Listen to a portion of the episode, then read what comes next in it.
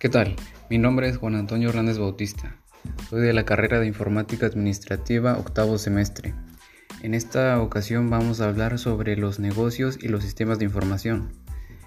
Cuando hablamos de estrategia de sistemas de información, puede que nos venga a la mente conceptos meramente tecnológicos, pero en realidad no es así.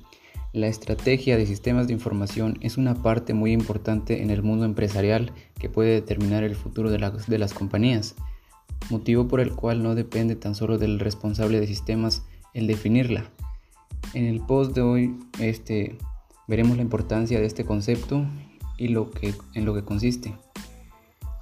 La estrategia de sistemas de información no debe ser entendida como una estrategia aparte del negocio, ni mucho menos, sino como un complemento del mismo.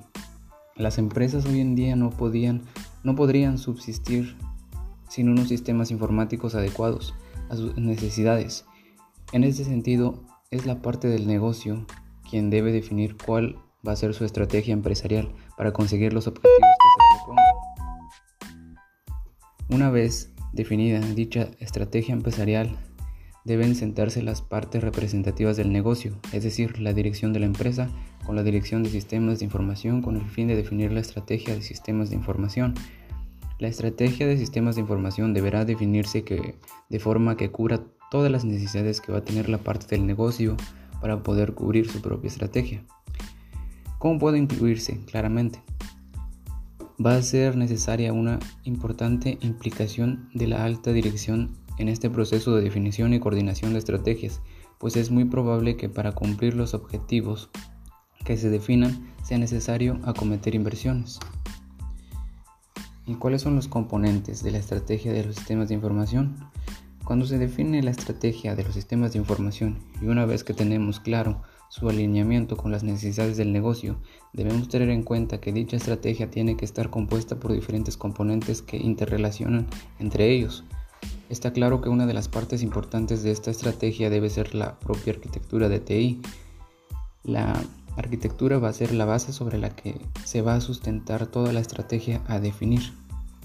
Incluye todo el hardware, software, comunicaciones necesarias para poder llevar a cabo los objetivos definidos de la estrategia del negocio, la inversión en arquitectura, en arquitectura no tiene por qué ser de golpe, sino que teniendo en claro cómo deben cumplirse los objetivos en el tiempo, las inversiones en tecnología pueden igualmente repartirse en el tiempo.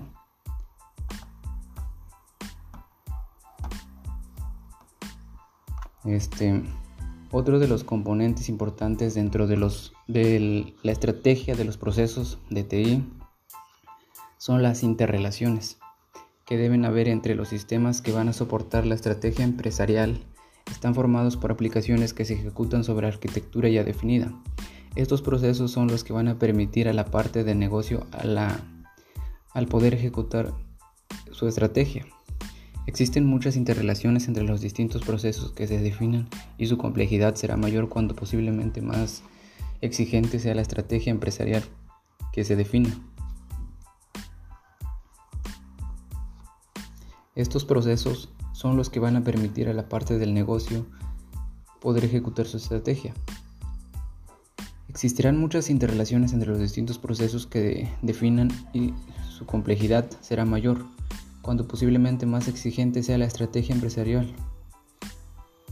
El tercer componente, y quizás desde mi punto de vista el más importante, son las capacidades TI o las personas que tienen que gestionar tanto la arquitectura como los procesos.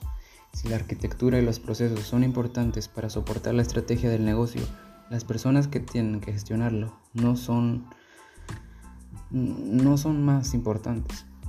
Sin personal, las capacidades adecuadas para gestionar de forma efectiva las otras dos patas de la estrategia del sistema de información, por así decirlo, ese posible éxito de esta se convertirá en fracaso. El mundo de las tecnologías evoluciona a pasos de gigantes y es muy importante tener a las personas adecuadas con una formación continua para poder afrontar con éxito todos aquellos retos de la estrategia de negocio que van a exigir a la estrategia de sistemas de información.